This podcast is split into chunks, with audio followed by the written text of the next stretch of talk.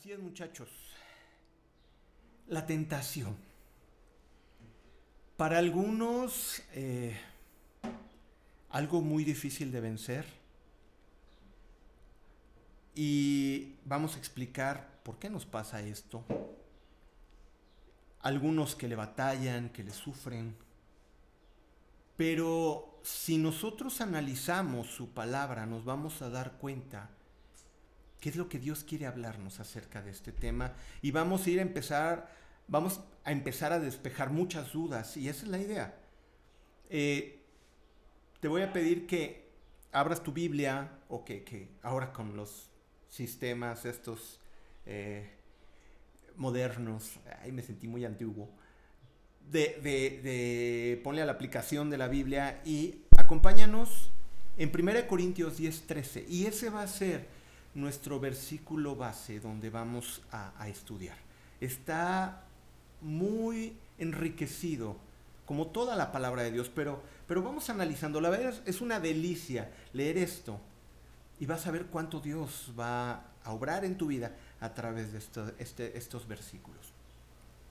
Entonces, repito, primera carta a los Corintios, capítulo 10, verso 13, comienza diciendo así: No os ha sobrevenido ninguna tentación que no sea humana, pero fiel es Dios, que no os dejará ser tentados más de lo que podéis resistir, sino que dará también juntamente con la tentación la salida para que podáis soportar.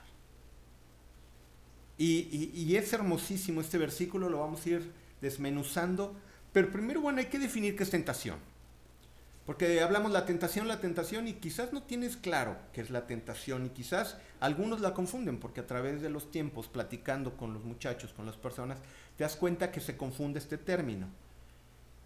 A ver, tentación vamos a hablar de una definición estándar, de una definición de diccionario. Estaba estudiando diccionarios bíblicos, pero a veces creo que para empezar, está muy buena. Tentación: impulso o estímulo que induce a hacer algo. Así de corto vamos a dejar esta definición: impulso o estímulo que induce a hacer algo. Si analizamos este renglón, la tentación es el impulso o estímulo. Hay que separar lo que es el impulso y el estímulo a la segunda parte, que dice que induce a hacer algo. Hay que distinguir cuando viene solamente el estímulo o cuando ya lo llevamos a cabo. Y esa es la gran diferencia. Por eso primero tenemos que empezar a ver que la tentación no es igual a pecado. Y esta es la parte donde mucha gente se confunde. Tú dices, ay, no, está muy sencillo. No, vieras cuánta gente viene atribulada porque es que, Roy, tengo tantas tentaciones, y vienen condenados porque vienen con muchas tentaciones. Y déjame decirte una cosa, la tentación es parte de la vida del ser humano, cristiano y no cristiano. Pero en el cristiano se acentúa más porque tenemos un enemigo. Y el enemigo es aquel que acentúa eso en nosotros. Pero no hay que confundir, la tentación no es pecado. Fíjate bien, mientras estemos en este mundo, no vamos a evitar ser tentados. No lo vas a poder evitar. Ahora, ¿de parte de quién viene la tentación? Y aquí vamos a comenzar. Nosotros hemos leído, ¿no?, en Mateo 4:3, que la Biblia refiere a Satanás como el tentador. Si tú lo lees, que lo vamos a leer más adelante, pero dice, en Mateo 4:3, la Biblia refiere a Satanás como el tentador. Él es el que tienta. ¿Ok? Satanás, en primeras, él es el que tienta. Pero fíjate bien, él tienta y obviamente tú vas a recibir la tentación, pero depende de ti que esa tentación venga más, ¿cómo decirte? Sea más complicada vencerla o más sencillo vencerla para el hombre. La tentación va a venir, pero depende de la condición de la persona, que esa tentación puede ser un peligro o solamente no deja de ser eso, una tentación. Y eso es lo que vamos a ver. Si me acompañas a Santiago 1, 13 y 14, dice esto, y escucha bien. Cuando alguno es tentado, no diga que es tentado de parte de Dios, porque Dios, no puede ser tentado, ni Él tienta a nadie. Ok, vamos entendiendo. Primeramente, la tentación no puede venir de parte de Dios. Dios aquí dice claramente, Dios no tienta a nadie, y mucho menos Él puede ser tentado. Pero fíjate bien el verso 14. Sino que cada uno es tentado cuando de su propia concupiscencia es atraído y seducido. Y aquí es muy importante entender esto. Sino que cada uno es tentado cuando de su propia concupiscencia es atraído y seducido. Ahora, yo la verdad cuando llegué a la iglesia pensé que concupiscencia era una señora. Yo llegué hace muchísimos años a la iglesia. Y en serio, cuando yo escuché esta palabra, no, que por su concupiscencia, yo decía, ya debe ser como su esposa o algo así. La verdad es que yo llegué muy jovencito a la iglesia.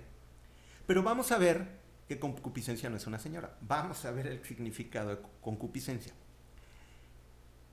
Concupiscencia es un exacerbado y desordenado deseo de las cosas terrenales. Es un exacerbado y desordenado deseo de las cosas terrenales. ¿Cuáles son estas cosas terrenales? El sexo, el poder, la riqueza, los bienes. Cuando tienes un deseo exacerbado, que es un deseo así acentuado y aparte desordenado, o sea, ya es unas ganas de más lana y más dinero y más poder o sexo o todo ese tipo de cosas. Cuando es un deseo, eso es lo que aquí viene como concupiscencia. Es un exacerbado y desordenado deseo de las cosas terrenales. Ahora, si lo aplicamos a Santiago 1.14, podemos leer así, sino que cada uno es tentado cuando de su propio exacerbado y desordenado deseo de las cosas terrenales es atraído y seducido. Te lo voy a volver a repetir. Sino que cada uno es tentado cuando de su propio exacerbado y desordenado deseo de las cosas terrenales es atraído, y ya después que es atraído, es seducido. Satanás es el tentador. Satanás, la Biblia le llama que es como un león rugiente buscando a quien devorar. Todo el tiempo está buscando que tú caigas. Dice la palabra de Dios que es el enemigo de nuestras almas. Es tu enemigo natural cuando tú eres cristiano. Es tu enemigo natural. Él va a querer que caigas, que tropieces, que no llegues a la gloria que se te ha sido regalada por medio de la bendición y del sacrificio de Jesucristo. Entonces, Él ya ha sido condenado. Y va a querer hacerte tropezar. Entonces Satanás viene y tienta. Pero si tú tienes un desordenado deseo de las cosas terrenales, ahí es donde Satanás va a atacar. ¿Ok? Si tú... Te voy a poner este ejemplo. Y pongamos el ejemplo... adaptado al grupo de jóvenes adultos al cual pertenecemos. Imagínate un muchacho que, no me digas que esta historia no la conoces, quiere una novia, y tiene un deseo desordenado, porque quiere una novia, o una chica quiere un novio, etc. Tener el deseo no es incorrecto. Tener el deseo realmente no es incorrecto, es un deseo natural, es un deseo honesto delante de Dios, que yo oro a Dios para que Dios supla, es algo, es una bendición. Pero cuando nada más en todos lados estás viendo, te voy a decir a veces cómo nos comportamos. Vas en la iglesia y en lugar de estar pensando, ay, mira el hermano, la hermana, y ay, qué padre, mira, voy a saludar aquí a este varón de Dios y voy a saludar aquí, no, ¿será ese señor? ¿O será aquel? Ay, mira, ¿o será este? Y ay, el de la alabanza, ya me dijeron que ya cortó con la novia, gloria a Dios. O sea, ¿qué onda? Eso es un deseo desordenado que tenemos, que a veces tú dices, ay, no, no es cierto. Examina tu corazón. ¿Y cuántas veces nos pasa? ¿Cuántas veces tú puedes decir, no, no es cierto, pero en todos lados ves novios? O en todos lados ves novias. O apliquémoslo a la riqueza. Todo el tiempo estás afanado por más y más y más. ¿Y sabes qué? Todo el tiempo te estás comparando con que, ay, él prosperó, y él tiene algo mejor, y él se alcanzó a estudiar ese doctorado. Y eso es lo que nos pasa. Eso es lo que nos sucede. Tenemos un deseo desordenado en nuestras vidas, que no está puesto en el orden de Dios, no está puesto bajo la voluntad del Señor ni bajo su palabra, sino es algo que te descontrola. Entonces, ¿qué pasa? Aquí es donde aplica la tentación. Viene Satanás y todo el tiempo te anda distrayendo con que, no, tú te vas a quedar sola, tú te vas a quedar solo, tú no la haces, no vales la pena. Tú eres una persona que la verdad nadie quiere, y esas no son palabras tuyas, son palabras del enemigo, y tienes que aprender a distinguirlas. Son palabras del enemigo que te están diciendo, no vales, no lo vas a poder hacer. Entonces, cuando tú quieres tener a alguien, pero es desordenado, Satanás es donde viene y ataca. Si tú tienes un deseo por dinero, no te va a venir con sexo. Si tú tienes un deseo por las riquezas, no te va a venir con las mujeres o con los varones, sino simplemente nos dice aquí en Santiago 1:14, sino que cada uno es tentado cuando de su propia concupiscencia es atraído y seducido. ¿Qué es lo que nos está enseñando aquí? Que tenemos que poner en orden nuestros deseos. Nuestro principal deseo tiene que ser Él. Nuestro principal anhelo tiene que ser Él. Porque cuando le conocemos nos damos cuenta que es lo único que necesitamos. Mientras más le conocemos nos damos cuenta que Él es la razón de nuestra vida, que Él es el amor de nuestra vida, que no va a haber quien llene el hueco que tenemos en nuestro corazón, que solamente es del tamaño de Dios. Pero cuando tú tienes otras prioridades es cuando Satanás viene y te tienta. Esto es a lo que refiere Santiago 1:13-14. Cada uno, conforme sus deseos desordenados, es tentado.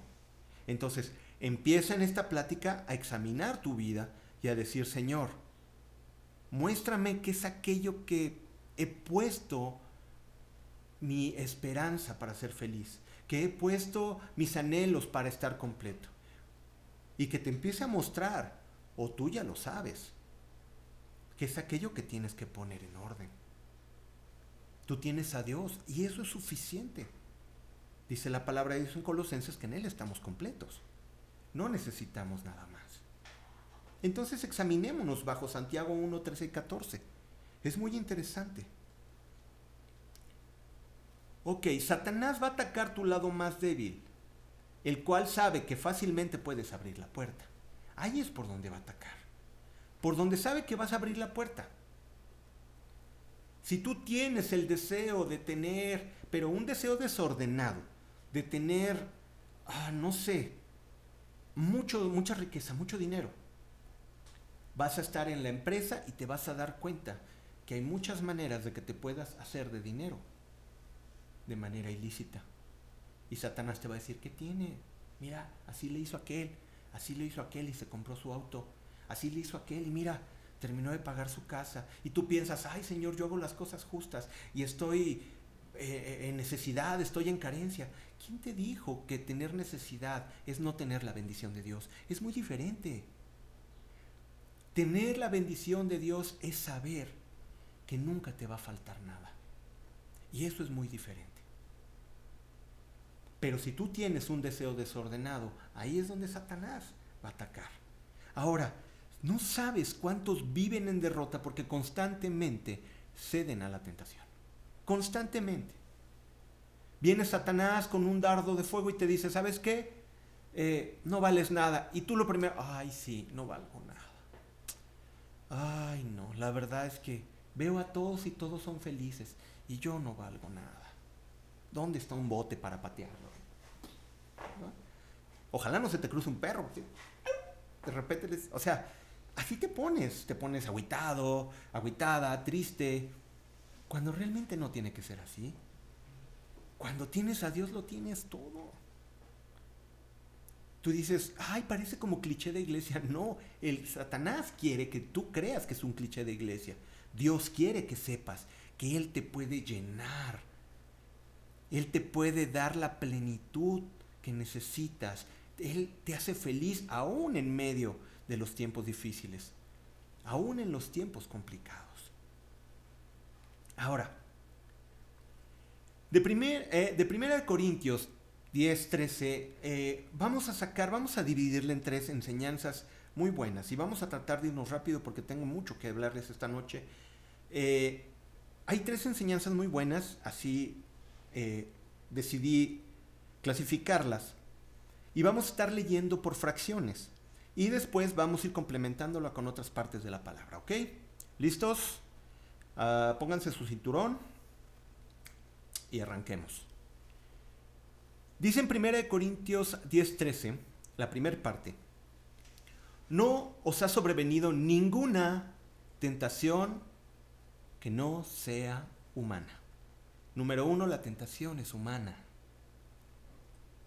No te sientas un extraterrestre porque, ay, es que la tentación me... Mira, la tentación le llega a todos. A todos. Hasta al más espiritual, hasta al menos espiritual. Dices, ay, ¿cómo es posible? Claro. Tú le preguntas a los pastores, tú le preguntas al pastor Chuy Olivares, pregúntale, pastor, ¿todavía tiene tentaciones? Te va a decir, claro que sí. Porque eso es externo. Porque eso viene de Satanás. Y Satanás va a tratar de hacer caer desde el más grande hasta el más pequeño. Él va a tratar de hacer caer a todos y en todo momento. La tentación es humana. La tentación es humana. Ahora, todos estamos sujetos a la tentación, todos. No hay hombre inmune a la tentación de Satanás. Te lo voy a volver a repetir, no hay hombre inmune a la tentación de Satanás. No lo hay. Satanás siempre va a hacer su chamba. Todo el tiempo va a estar haciendo su trabajo. Ahora, si yo te digo, Abraham, que es el padre de la fe, que es... amigo de Dios, si yo te hablo de Noé, cuando dijo que el Señor le había dolido haber hecho al hombre, pero Noé, ¿no? Halló en Noé gracia. Imagínate quién era Noé. Si yo te hablo de David, y David te hablo de un hombre conforme al corazón de Dios, y si tú lees los Salmos, híjole, wow, puedes entender mucho del corazón de David con ese amor hacia Dios. O qué tal Pedro, que estuvo pegado a Jesucristo. Si yo te hablo de esos hombres, tú podrás decir, ¿tuvieron tentaciones? Claro. ¿Y sabes qué fue lo peor? Que fallaron. Porque no hay ningún hombre perfecto. No hay ninguno. No ha habido, no ha pisado esta tierra ningún hombre la perfección, solamente Jesucristo nuestro Señor. Pero mira, en Génesis 20, Abraham mintió y dijo que su esposa no era su esposa, que era su hermana. Y mintió. Noé se embriagó. Búscalo en Génesis 9. ¿Y qué tal con David? David, en primeras, en los días que los reyes iban a la guerra, él se quedó en el palacio. Que fue un grave error. Soberbia. Y David adultera y asesina. Y eso lo podemos encontrar en 2 Samuel 11. Un hombre conforme al corazón de Dios. ¿O qué tal de la negación de Pedro? Pablo y Bernabé pelearon. Juan Marcos desertó. Todos los hombres estamos sujetos a la tentación. La única diferencia es cuando viene, qué es lo que hacemos. Y esa es la parte que vamos a estudiar. Pero qué es lo que viene cuando nos llega la tentación. Ahora, ¿Jesucristo fue hombre? Claro. ¿Fue tentado? Claro. Claro que fue tentado. Lo podemos ver en Mateo 4. Jesucristo fue tentado diciéndole a Satanás, después de 40 días de ayuno, bueno, haz que estas piedras se conviertan en pan. O Satanás le dijo, bueno, todos estos reinos te daré si postrado me adoras, o aviéntate del pináculo del templo que a sus ángeles enviará para que te guarden. O sea, Satanás sabe la palabra. Satanás sabe la palabra y fue la que usó. Pero Jesucristo es Dios. Jesucristo, mira, como hombre, sufrió lo de hombre, pero como Dios sabía qué hacer. Y nosotros estamos enseñados a aprender de Jesucristo para también responder igual que Él. Pero Jesucristo también fue tentado. Pero, mira, vamos viéndolo. Mateo 4:1. Entonces fue llevado por el Espíritu al desierto para ser tentado por el diablo. Pero aquí hay un dato hermoso. Fíjate lo que dice. Entonces Jesucristo fue llevado, ¿por qué? Por el Espíritu al desierto. Nosotros, nos dice Santiago, que nosotros caemos en las tentaciones por nuestras propias concupiscencias. Y nosotros somos tentados por nuestras propias concupiscencias. Entonces dices, ¿Jesucristo fue tentado por sus concupiscencias? No, esto es lo hermoso, que en Mateo 4:1 fue escrito, entonces Jesús fue llevado por el Espíritu. Jesucristo no fue llevado a ser tentado por sus propias concupiscencias, sino fue llevado por el Espíritu, porque Jesús en él no había pecado. ¿Por qué decía? Yo muchas veces y mucho tiempo no lo entendía. Y de repente decía, fue llevado por el Espíritu. Pero ahora lo entiendes. ¿Por qué? Porque no es conforme a sus concupiscencias, sino fue por obediencia. Y vamos a ver unos versículos hermosos entendiendo por qué Jesucristo fue llevado al desierto para ser tentado. Ok, Jesucristo fue tentado por Satanás para identificarse con nuestra humanidad. Y mira qué hermosa es la palabra de Dios. En Hebreos 2:17-18 dice, por lo cual debía ser en todo semejante a sus hermanos, hablando de Jesucristo, para venir a ser misericordioso y fiel sumo sacerdote en lo que a Dios se refiere, para expiar los pecados del pueblo. Fíjate bien, vamos a leer una vez más el 17, por lo cual debía ser en todo semejante a sus hermanos. Jesucristo fue a la tentación para identificarse con nosotros. Y ahorita vamos a ver qué es lo que quiere decir esto, que se identifica con nosotros. Ahora disfruta el 18. Pues en cuanto a él mismo padeció siendo tentado, por cual él mismo padeció siendo tentado, es poderoso para socorrer a los que son tentados. Él se identifica en nuestra humanidad. Él padeció ser tentado. ¿Para qué? Para socorrer a los que somos tentados. ¿Qué podemos deducir de esto? Jesucristo sabe perfectamente lo que tú estás pasando. Cuando tú eres tentado y estás en la disyuntiva, estás entre la espada y la pared, dice que Jesucristo se identifica con nosotros para entenderte. Yo pienso que Él como hombre respondió, Él como Dios respondió de la manera correcta a Satanás, pero como hombre estuvo entre la espada y la pared también siendo tentado, porque tuvo hambre. Y esa frase de tuvo hambre, déjame decirte una cosa, tuvo realmente hambre después de 40 días de no probar alimento. Tuvo hambre. Esaú tuvo hambre. ¿Y qué pasó? Se vendió por un plato de lentejas. Esaú tuvo hambre y vendió su primogenitura por un plato de lentejas. Pero Jesús, también entre la espada y la pared del hambre, dijo: escrito está, no solo de pan vivirá el hombre, sino de toda palabra que proviene de la boca de Dios. Jesucristo se identifica con nosotros, nos dice aquí en Hebreos, se hizo semejante en todo a sus hermanos. Dice, pues en cuanto él padeció siendo tentado, es poderoso para socorrer a los que son tentados. Cuando tú eres tentado, Jesucristo sabe por lo que estás pasando. Él sabe por lo que estás pasando. Cuando tú le batallas en tomar una decisión, Él sabe lo que estás pasando. Lo que nos dice la palabra es que Él te entiende. Él entiende lo que pasas, esa angustia, pero es que todavía tengo hambre y ahí está el dinero para que yo pueda y le compre algo a mis hijos, pero no puedo robar. Señor, ¿qué hago? Eso Dios lo entiende.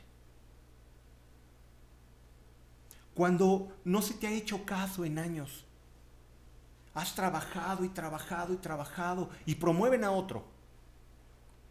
Y tú sabes perfectamente que los otros hacen todos sus chanchullos en el trabajo y hacen todas sus trampas. Y trepan en posiciones y tú sigues en el mismo lugar por ser honesto. Dios sabe lo que estás pasando. Pero el Señor te dice: resiste la tentación. No seas igual que los del mundo. Jesucristo te entiende. Jesucristo se le ofrecieron todos los reinos del mundo. Jesucristo pudo haber tenido en la tierra, pudo haber sido el soberano en la tierra. Pero Él no fue llamado a ser soberano de la tierra, Él fue llamado a ser soberano de todo. Y no iba a dejar todo el reino solamente por 40 días de hambre y se le había ofrecido un pan. Por haber tentado al Señor en aventarse el pináculo o recibir todos los reinos.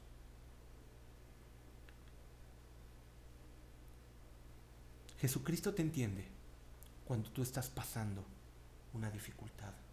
Cuando tú estás entre la espada y la pared.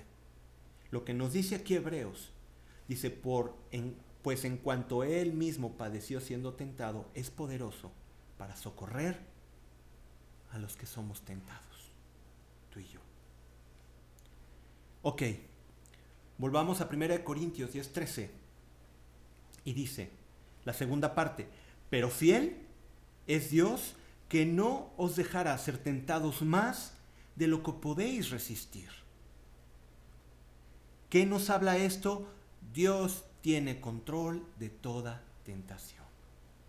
Dios tiene el control de todas las tentaciones. Cuando viene Satanás, recuerda que cada vez que Satanás quiere actuar, pide permiso. Le pidió permiso para destruir a la familia de Job. Le pidió permiso para sangolotear a Pablo. Satanás está bajo la autoridad de Dios. ¿Pero por qué lo deja suelto entonces el Señor? Para ver de qué estamos hechos. Para ver de qué estamos formados en el momento cuando viene la tentación. Ponte a pensar en esto. ¿Para qué está el árbol de la ciencia del bien y del mal en medio del huerto? Para probarnos que somos hechos a la imagen y semejanza de Dios, que tenemos la potestad de tener libre albedrío. Ese es el regalo de los más grandes de Dios. Si fuéramos autómatas, donde solamente, hora de alabar, entonces programa, ahora como todo, ahora se programa, ¿no? Programado, todos mis hijos me alaban a las 10:30. Te alabaré, alabaré. Ay, salió una bien antidiluviana. Pero así, todos alabando a Dios, ¿no? Que ya es tiempo. Y Dios no hubieran tenido problemas con nosotros. Mejor nos automatiza y nos suelta. Y hubiéramos hecho lo que Él quisiera. Pero ¿no crees que es un regalo muy grande el poder tener libre albedrío? ¿No crees que Él puso en nosotros el poder decidir para que así Dios pueda estar seguro de quién le ama de corazón y quién no? Si no tuviéramos libre albedrío, ¿cómo le mostramos al Señor que le amamos de corazón? Qué fácil sería amarle por default, amarle programadamente. No. Para amar al Señor necesitamos tener una decisión. Para poder vencer la tentación necesitamos tener decisión. Pero Dios tiene control de toda la tentación. Dios tiene control de toda tentación. La tentación sobre nuestra vida tiene el control de parte de Dios. Dios entiende nuestra humanidad, que no somos perfectos, y sabe nuestras limitaciones. Él sabe tus limitaciones, Él sabe tus defectos, Él sabe que no eres perfecto, que no eres perfecta. Él lo sabe perfectamente. Ahora, leamos lo que dice Hebreos 4:15. Fíjate bien qué hermoso. Porque no tenemos un sumo sacerdote que no pueda compadecerse de nuestras debilidades, sino uno que fue tentado según nuestra semejanza, pero sin pecado. ¡Wow! Vamos a volverlo a leer. Porque no tenemos un sumo sacerdote que no pueda compadecerse de nuestras debilidades. ¿Te acuerdas que más anteriormente en el 2 decía que se hizo semejante a sus hermanos para entendernos? Lo que nos está diciendo que Él se compadece de nuestras debilidades. Y dice, sino uno que fue tentado en todo, Jesucristo, según nuestra semejanza, pero sin pecado. ¿A qué se refiere nuestra semejanza? También pudo decidir. Pero Él tenía las respuestas correctas. Jesucristo tenía las respuestas correctas. Él te entiende. Y como Él te entiende, sabe cuál es la respuesta que tú tienes que dar. Sabe la respuesta que tú tienes que dar. Solamente como un pequeño que está aprendiendo te suelta. Y un papá te cuida, pero te suelta. Te suelta para ver cuánto has crecido. Te suelta para ver cuánto has aprendido a caminar. Te suelta para ver si cuando te caes ya te sabes levantar. Al principio Él te va a levantar. Pero poco a poco, mientras más vas creciendo, tienes que aprender a levantarte tú. De eso se trata. No somos autómatas. Como hijos vamos aprendiendo a crecer. Y Jesucristo nos enseña cómo debemos de tomar nuestras decisiones frente a la tentación. Dice que Él fue tentado según nuestra semejanza, pero sin pecado. ¡Wow! ¡Qué maravilloso es Jesús! Ahora, la tentación llega a todos los niveles. Pero mientras más tienes comunión e intimidad, fíjate bien, será la tentación más sutil y más intensa. Tú dices, es que voy a orar. Sí, la palabra de Dios habla que velemos y oremos, ¿no? Pero la tentación va a venir. Y ahorita vamos a ver, porque no quiero que nos confundamos. La tentación viene, pero la palabra que dice más adelante es para que no entres en tentación. O sea, la tentación viene de todos modos, pero tú depende que entres o no.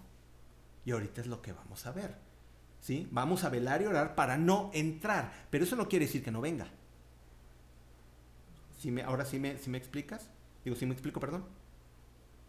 La tentación viene, pero velando y orando es como no entramos. Y eso es diferente. Pero a todos los niveles viene la tentación. A predicadores famosos luego les viene la lana. Y les vienen los contratos. Y les vienen, y tú dices, bueno, pero si son hombres que han tenido mucho tiempo, a su nivel les llegan tentaciones. Y quieren el auditorio más maravilloso, y quieren los sistemas multimedia más extraordinarios, y quieren luego las luces y la emoción. Todo eso es una tentación en los cuales muchos han cedido. Y han cambiado la presencia de Dios por la emoción, por el show, por el espectáculo. Yo no juzgo más allá, entiéndeme, no quiero juzgar más allá. Pero Dios sí que ve los corazones. Cuando más tienes Satanás va a venir de otras formas. Y siempre va a estar. Por eso siempre va a estar tratando de debilitarte. Por eso es que nosotros tenemos que estar siempre con los pies bien en el piso, con toda humildad. Eso es fundamental. Ok, fíjate bien, no vas a encontrar en la Biblia que nos dé esperanza a que la tentación se aleje. Si Jesucristo fue tentado, tú y yo, por favor. Si el Hijo de Dios, perfecto en todos sus caminos, fue tentado, ¿qué vamos a decir tú y yo? La tentación va a venir. La tentación viene. Pero ahorita vamos a leer, la tentación en sí no tiene que ver, es externa. Quiero que me entiendas, es externa. El problema es cuando tú abres la puerta. Ese es el gran problema de la tentación. Pero siempre va a venir. O sea, ¿tú crees que no pasas por la calle y ves muchachas así que tienen así como el don de la enseñanza? O sea, que enseñan todo, ¿no? O sea, y ¿tú crees que no vas a estar tentado en venderte por tener un poco más de lana, pero negar al Señor? Siempre va a estar la tentación presente. La Biblia, te digo, no te da esperanza de que la tentación se aleje. A todos los hombres de Dios les vino la tentación, a todos. Esa no se puede evitar. No existe vacuna contra la tentación, pero en Cristo se puede vencer. ¿Sí? No existe, o sea, no hay una vacuna para que no te llegue la tentación. No existe. La tentación te va a llegar toda tu vida, toda tu vida. Pero aquí lo que nos enseña la palabra es cómo y cuál es la postura que tenemos, que debemos de tener ante la tentación. Esa es la gran diferencia y esa es la enseñanza de hoy. No te asustes cuando te venga la tentación. Cuando veas a una chica que no tienes que mirar, volteate para el otro lado. Cuando veas que te sale un banner ahí en la computadora de chicas, así que cierra la computadora. Eso es a lo que se refiere. Cuando te viene un tipo labioso y te empieza a adormecer con su verbo, y ten cuidado, muchas veces no quieren nada de Dios, pero sí quieren mucho de ti. La tentación te va a venir, pero podemos crecer en el Señor para saber cómo lidiar y cómo batallar con ella. Esa es la gran diferencia. Fíjate, muchos hombres y mujeres, tú lo sabes, en la historia se han metido a conventos. Ahora, ¿esa fue la solución? Muchos pensaron que yéndose a un monte apartado y poner unos edificios de piedra y no tener nada, dicen, ¿aquí cuál tentación voy a tener? La historia nos ha dicho que eso ha sido muchas veces fracaso. No dudo que haya quien lo haya tomado con la seriedad que debe de haber sido, lo puedo creer. Pero también eso no los libró de cometer muchos actos pecaminosos. Entonces, la tentación te va a llegar. ¿Por qué? Porque cada quien de su propia concupiscencia es tentado. Estás en un convento o estás en la mayor multitud, cada uno de su propia concupiscencia es tentado. Ok. Vamos a leer la tercera parte de 1 Corintios 10:13. Sino que dará juntamente con la tentación la salida para que podáis soportar. Ahora, no te está diciendo que te va a quitar la tentación. Vuelvo a insistir, la tentación viene. Sino que dará juntamente con la tentación la salida para que puedas, ¿qué? Soportar. No te está diciendo para que te vayas o para que no la tengas. Te está diciendo para que soportes. Es muy diferente. Para que puedas aguantar la tentación. La tentación no se va, pero tú sí puedes soportar. Eso es un cristiano maduro. Y esa es la gran diferencia. Ahora, Jesús te da la salida para que soportes, no te la quita. Desde el principio de tu tentación, Dios tiene la salida. Desde el principio que te llega la tentación, Dios ya vio la salida y ya te la puso. Ahora, en un comentario de William Barclay, dice que esta palabra salida dice que es como un pase por la montaña, que es como un sendero de escape muy delgado, pero es un sendero de escape, pero no necesariamente es una salida fácil. Este es un hombre que hace un comentario. No quiere decir que cuando te da la salida es aprietas un botón, pum, todo se acabó. No, la Biblia nos dice que te da la fuerza para soportar, te da la salida para que en ese sendero angosto puedas caminar, pero puedas escapar. No te está diciendo que te va a decir, te va a desaparecer la tentación, ya todo se acabó. No, te está diciendo que te va a dar un camino que muchas veces no va a ser fácil, pero vas a poder salir. ¿Cómo vamos a explicarlo? Cuando estás frente a la pornografía o el caer en la pornografía, tú sabes que hay una tecla que dice ESC, que es escape. Tú sabes que le puedes dar esa tecla y salirte de ahí. Tú sabes que hay un botón donde le puedes poner salir. Esa es la salida y muchas veces no es fácil, porque es una batalla en la cual Dios, Jesucristo, sabe. Pero Él te pone el botón de salir para que tú le piques. Esa es la salida. Mira, hay una voz en cada uno de nosotros llamada el Espíritu Santo que nos dice el momento cuando hay que salir. No ha habido una tentación en la cual tú hayas pasado, en la cual no hayas escuchado una voz antes para que puedas salir. Te lo aseguro. Siempre hay un punto exacto donde puedes salir. El problema es que le damos la vuelta y le damos la vuelta y empezamos a ver las opciones y empezamos a ver las probabilidades. Y si le pico, ¿qué puede pasar? Pero si no le pico esto, y empiezas a darle entrada a la tentación, a meditar sobre las opciones. No, la salida que Dios te pone, el sendero de salida, es el botón de escape. Es el decirle a ese muchacho, mira, ¿sabes una cosa? No, gracias. Ahorita no, con permiso me voy. Oye, pero que no. Que está el dinero, que está, lo puedes tomar, que puedes firmar, que puedes poner la contraseña. En ese momento, ponle escape. En ese momento no firmes. Siempre hay un momento, hay un punto exacto donde Dios te da la salida. Tú la conoces. Tú la sabes. Tú sabes. Ahora, en Hebreos 2:8 vamos a volver a repetirlo. Dice, por cuanto él mismo padeció siendo tentado, es poderoso para socorrer a los que son tentados. ¿Cuál es ese socorro? Es la salida. Ese socorro que Dios nos da es la salida. Ahora, nosotros sabemos perfectamente ese momento. Sabemos perfectamente, conoces. ¿Por qué batallas? Porque de tu propia concupiscencia y deseos desordenados le empiezas a dar vueltas. ¿Ahora entiendes cómo se hace vida esto de su propia concupiscencia?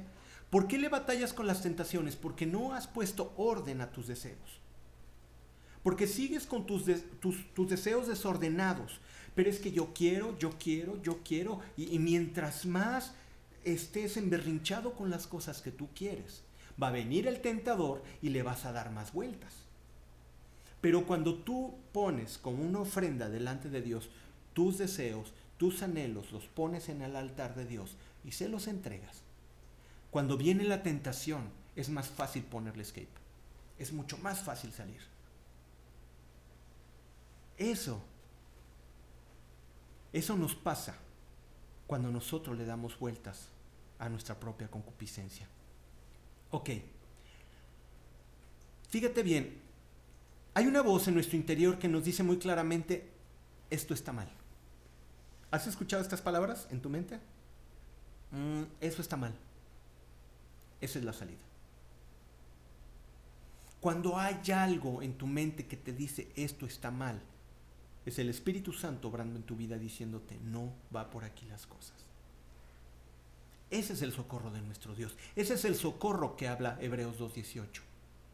esa voz que te dice esto no está bien, que te dará juntamente con la tentación la salida. A esto se refiere, que exactamente cuando estás pensándolo hay algo que eso está mal, en ese momento ¡pum! vámonos para atrás a obedecer al Señor. Si permites que la tentación te abrume, el final es el mismo.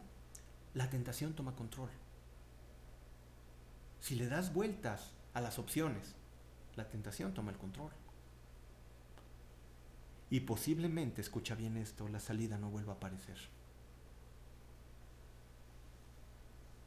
Dios te pone la salida, y si te fijas no lo habló en plural, no te puso las salidas. Quizás la salida no vuelva a aparecer. Ahora, vamos a hablar de cómo lidiar con la tentación. La tentación viene, ya aprendimos que es inevitable, pero también ya aprendimos que la tentación es humana, que Dios nos entiende, que Dios tiene el control de toda tentación y que Dios nos da la salida. Esto es lo que habla 1 Corintios 10:13. Pero ¿cómo se puede lidiar y cómo se puede vencer con la tentación? No te estoy diciendo cómo haces que desaparezca la tentación. Insisto, no va a desaparecer. ¿Cómo se pelea con la tentación? ¿Cómo dice la palabra de Dios en Corintios 3 para que puedas soportar? ¿Cómo soportamos en medio de la tentación? Ahora, número 1, la posibilidad de la tentación en mi vida. Tienes que entender que siempre está la posibilidad de la tentación en tu vida. Ok, te lo explico. ¿Cuántas veces hemos oído, ay, nunca pensé que me fuera a suceder a mí? Es que ¿cómo me fue a pasar a mí? Es que yo le soy fiel a mi esposa siempre, nunca me imaginé que a mí me fuera a pasar esto. Eso quiere decir que nunca pensaste que la tentación pudo haber venido a tu vida. ¿Acaso no dice que así que el que piensa estar firme, mire que no caiga? ¿No lo dice en un versículo anterior, en 1 Corintios 10:12? ¿Qué dice? Así que el que piensa estar firme, mire que no caiga. Eso es lo que nos pasa. Nunca digas, ay, yo las puedo, que venga la tentación, venga, ¿no? ¿Sabes qué? Yo le batallo con los postres y la comida. Pues dale la vuelta a la ok. Dale la vuelta a los panecitos. Dale la vuelta a la señora de... ¿Sí me entiendes? Si tú sabes qué es lo que te daña, dale la vuelta a la calle. Dale la vuelta a la de hamburguesas. Pues ya no voy a decir marcas, ¿no? Dale la vuelta. Ahora, ok, dices la comida, claro. Pero ¿qué pasa si tienes problemas con tu corazón? ¿Qué tal si tienes problemas con la pornografía, con el sexo, con la codicia, con el genio? ¿Cuántos nada más son de mecha corta que nada más les tocan poquito y explotan? Y lo cristiano se les olvida. Pero lo primero que tienes que hacer es reconocer que la tentación viene a tu vida. Tienes que entenderlo. Así que el que piensa estar firme, mire que no caiga. ¿Ok? Proverbios 16:18, escucha bien. Antes del quebrantamiento es la soberbia. Y antes de la caída, la altivez de espíritu. ¡Wow! ¡Qué palabras! Antes del quebrantamiento es la soberbia. Cuando tú piensas, no, a mí no me va a pasar, no. Humildad es pensar que en cualquier momento podemos caer. ¿Qué pasa cuando reconoces que en cualquier momento puedes fallar? Te agarras de Dios. Y vas en oración y le pides al Señor protección, le pides al Señor guianza, te metes a su palabra. Tenemos que mantenernos humildes. Pero antes del quebrantamiento es la soberbia. Y antes de la caída, la altivez de espíritu. Número 2, y vamos terminando.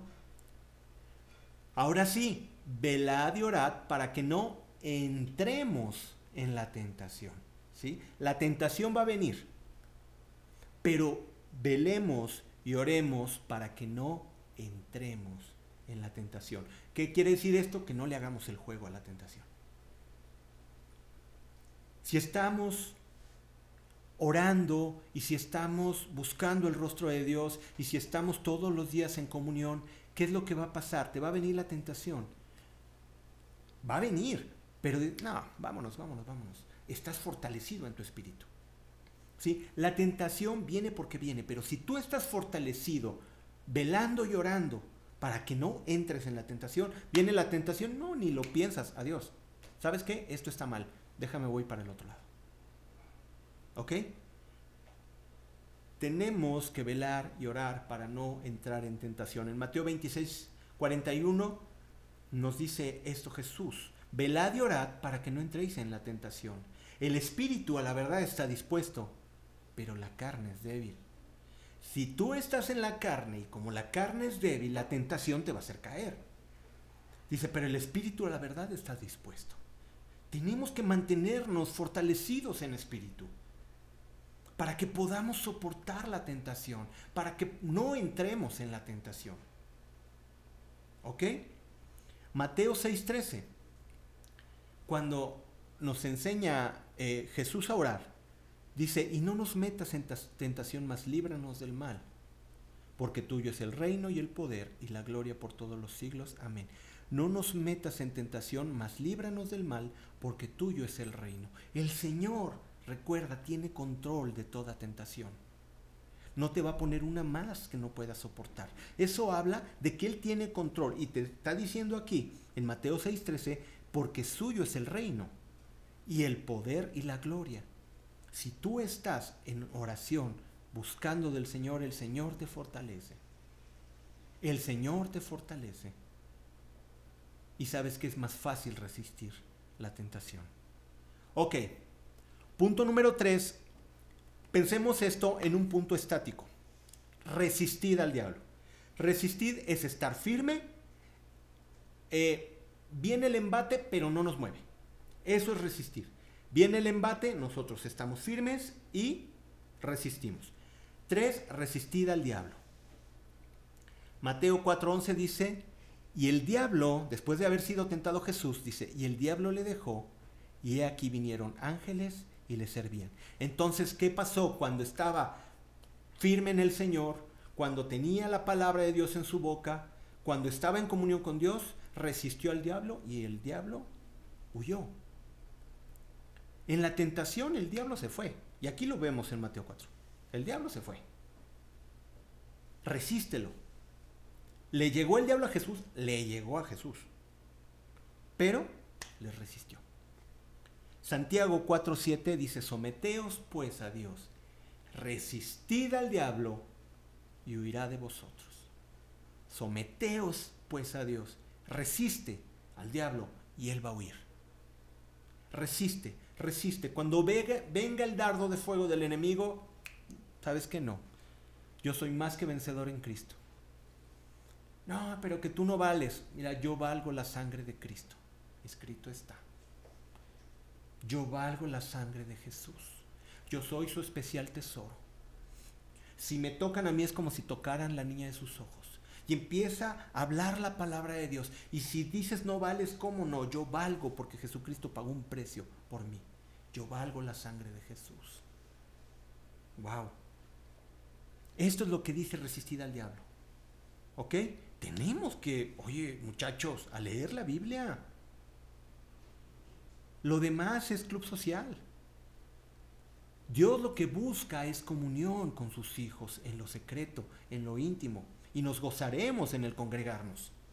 Y nos edificaremos unos a otros. Y nos daremos la mano y nos levantaremos. Pero tu responsabilidad es en tu comunión diaria con Dios, a solas, con la puerta cerrada, dice la palabra de Dios. Ahí es donde tú te fortaleces. Y cuando tú lees la palabra de Dios y viene a tu corazón, viene el ataque del enemigo y le dices igual que Jesús, escrito está. ¿Puedes robar? Sí, pudiera robar. Pero no solamente de pan vive el hombre. Yo soy, mi alimento es que haga la voluntad de mi Padre. Tenemos que aprender la palabra, muchachos. Hagamos un compromiso de leer tu Biblia. Ya deja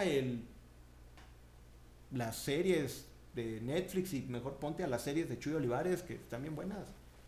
O sea, cambia de series, ya.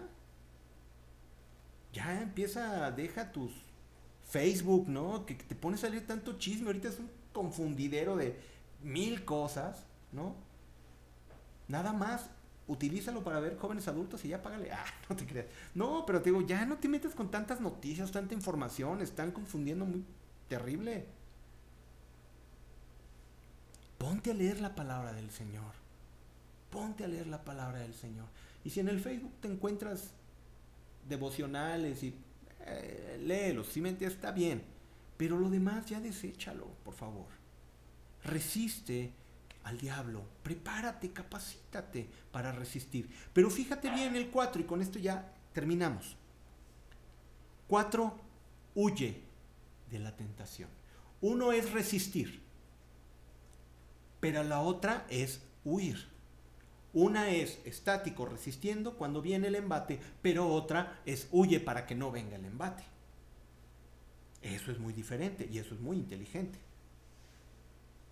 Fíjate bien lo que dice, y me llama mucho la atención, y me encantaría, podríamos hablar todo un tema de esto. En 1 Corintios 10:14, en el siguiente versículo del que fue nuestro versículo base, dice: por tanto, amados míos, huid de la idolatría. Tú dices, ¿qué tiene que ver con la idolatría esto que estamos hablando de la tentación? Todo, absolutamente todo. ¿Por qué? Porque un ídolo es todo aquello que pones en lugar de Dios. Un ídolo es aquello que adoras. Un ídolo es aquello que interpones entre tú y Dios. ¿Cuál fue el primer mandamiento de los 10 mandamientos? No te harás ídolos, ni te postrarás a ellos, ni los adorarás. En un texto de Lutero decía, si nosotros podemos obedecer cabalmente el primer mandamiento de los 10, los demás 9 son más fáciles. ¿Por qué?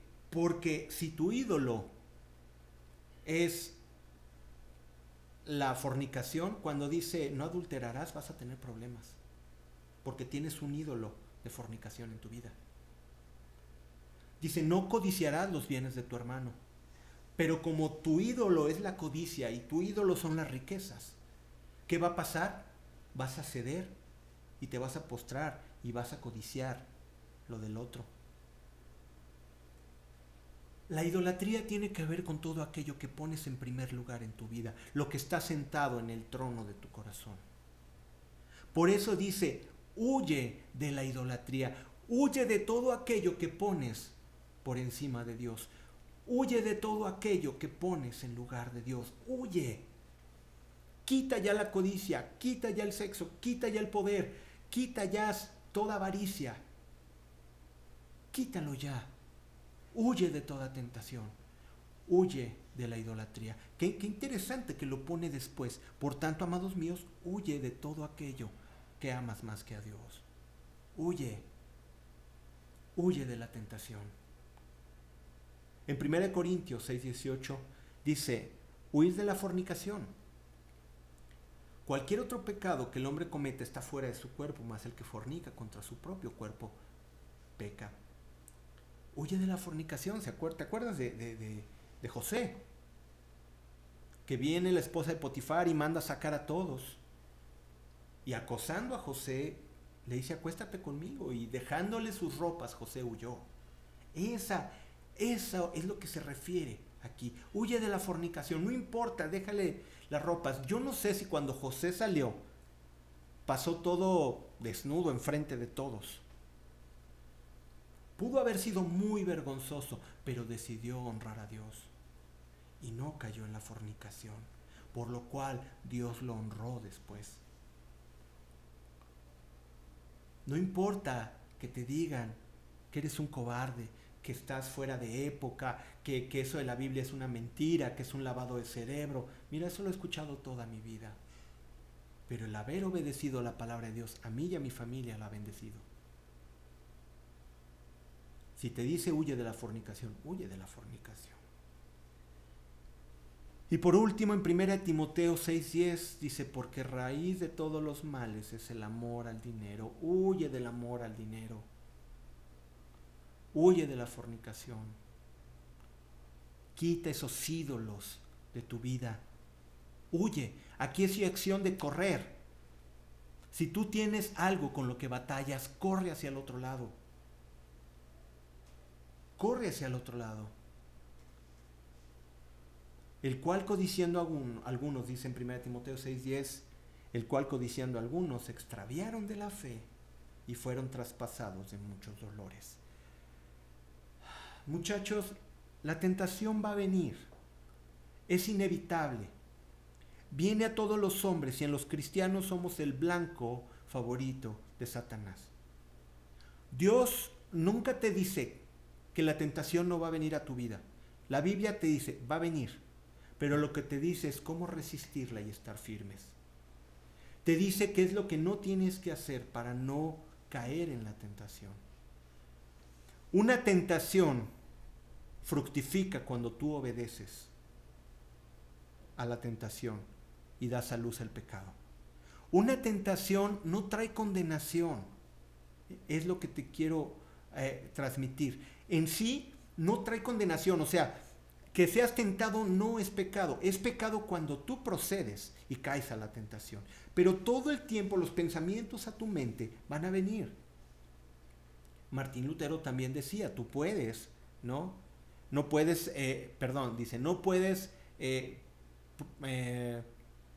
prohibir, se me fue la palabra, dice, pero no puedes evitar que los pájaros vuelen por encima de tu cabeza. Dice, pero sí puedes evitar que hagan nido en ella. No puedes evitar que los pájaros estén dando vueltas por todos lados, pero sí puedes evitar que hagan nido en tu cabeza. Esto es a lo que se refiere. Los pensamientos, el mundo, dice, en este mundo tendréis aflicción. Todo el tiempo vamos a estar sujetos a la maldad de este mundo. Pero Dios ha puesto juntamente con la tentación la salida. Empieza a correr hacia el otro lado. Empieza a decir que no. Quizás al principio te señalen, te juzguen, pero un día Dios te va a honrar como honró a José. Un día va a venir la recompensa, pero si ahorita tu papel es resistir, resiste. Huye. La tentación va a venir, pero Dios te ha dado juntamente la salida. No sea que la dejes pasar y no vuelva. Vamos a orar.